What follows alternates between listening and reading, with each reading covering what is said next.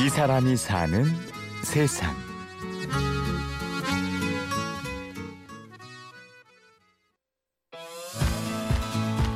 커피를 팔기 위해서 채용하는 게 아니라 어, 채용을 하기 위해서 커피 사업을 하고 그리고 또 뭐 다른 사업을 확장하는 것이 저희 회사의 어, 모토입니다. 직원을 채용하기 위해 사업을 하는 사장님과 그냥 좋은 형인 거죠. 그러니까 넘어져도 괜찮아. 어, 앞으로 열심히 하면 돼. 앞으로 잘 살면 돼. 그런 형. 이런 사장님을 형이라고 부르는 직원들. 33살 사업가 신바다 씨와 그의 특별한 직원들 이야기를 들어볼까요? 아이스 아메리카노 한 잔 주세요. 네, 그럼 4,200원이십니다. 신바다 씨가 운영하는 카페 빈자리는 전국 7군데의 매장이 있습니다. 직원의 상당수는 학교와 가정의 울타리를 벗어난 위기 청소년들인데요. 얘들이 가출해서 범죄를 저지른 의식주가 해결이 안 돼서 그런 거거든요. 그게 걔들 survival skill이에요. 살 수 있는 방법이 그밖에 없으니까 그런 거를 미연에 방지하는 것 자체가 가치 있는 거죠. 그 위기 청소년에 대한 인식 개선을 좀 하고 싶어요. 위기 청소년 대부분 장애가 있어요. 제가 봤을 때 뇌나 정서적으로. 왜냐면 가장 사랑받을 나이에 어떤 학대라든지 뭐, 뭐 소통이 안 된다든지 이런 걸로 인해서 애들이 정서적으로 장애가 생기는 거죠. 근데 어, 우리가 보편적이지 않다고 이 나쁜 아이들로 해버리면 걔들은 진짜 나쁜 애들이 돼요. 생존을 위해 범죄를 저지르는 청소년이 없길 바라는 마음. 그게 신바다 씨가 카페를 운영하는 이유입니다. 요즘 바다 씨는 위기 청소년들에게 일자리뿐 아니라 잠자리도 제공하기 시작했는데요.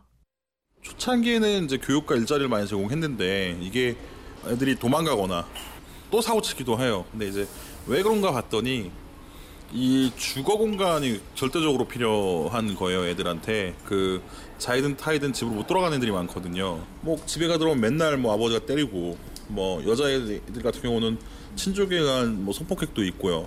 도저히 집에서 사실 할 수가 없죠. 그래서 아, 주거 제공을 해야겠다라고 재작년부터 생각을 해서 초점을 맞추고 있죠. 그래서 얘가 경제적이나 정서적으로 자립할 수 있는 기반을 마련할 동안 어떤 어, 보호처가 되고 싶은 거죠.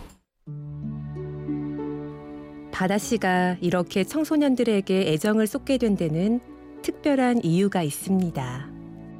어, 그 제가 사실은 위기 청소년이었기 때문에 제가 이제 편모 가정이었고 저소득층 가정이었고 거의 소년 가장이었어요. 그래서 어, 학교에 적응을 못했죠. 그 제가 중학교 때 별명이 대학생이었어요. 뭐 수업을 막 골라 들어서 제가 들어가고 싶은 수업 들어가고 그럴 정도로 제가 중학교 때 이렇게 부정음을 많이 했거든요. 그러니까 17살 때 학교를 자퇴를 했어요. 그래서 제 스스로가 위기 청소년이었죠. 그래서 어, 저는 이게 사실 제 문제이기 때문에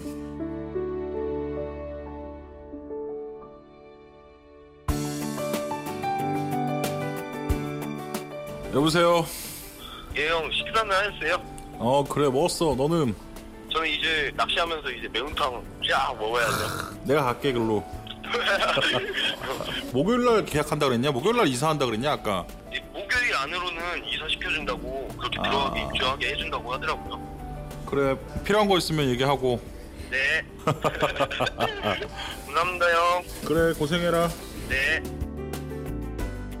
이사 일정까지 살뜰히 챙기는 모습에서 느껴지는 건 동생을 아끼는 형의 넉넉한 마음입니다.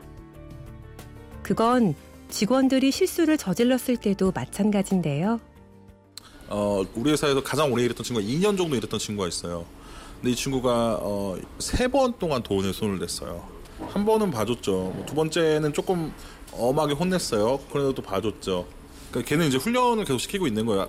손대면 안 돼요. 손대면 안. 그러니까 근데 뭐 따지고 보면은 사실은 엄마 지갑에 손 안 대는 사람이 어디 있겠습니까? 뭐 그러니까 그게 이제 위기 청소년들이 아니라 그냥 일반 청소년이든 뭐 그냥 어- 청년들이든 뭐 어리면은 그럴 수도 있어요. 예. 뭐 사실 그런 친구들보다 높은 고위 공직자들 더 많이 해먹는데요. 뭐 위기 청소년이어서 그런 게 아니다. 누구나 실수할 수 있다. 바다 씨는 이렇게 편견 없는 시선으로 직원들을 바라봅니다.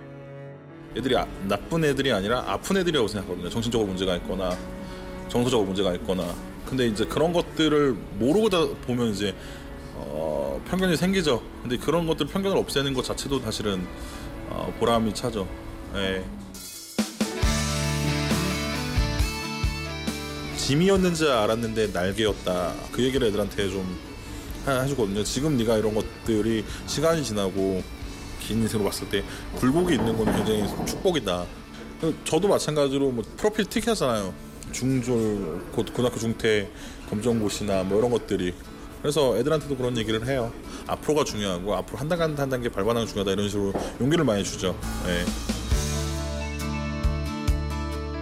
이 사람이 사는 세상 위기 청소년들의 따뜻한 형님 신바다 씨를 만났습니다. 지금까지 취재 신수임, 연출 장수연, 내레이션 임현주였습니다.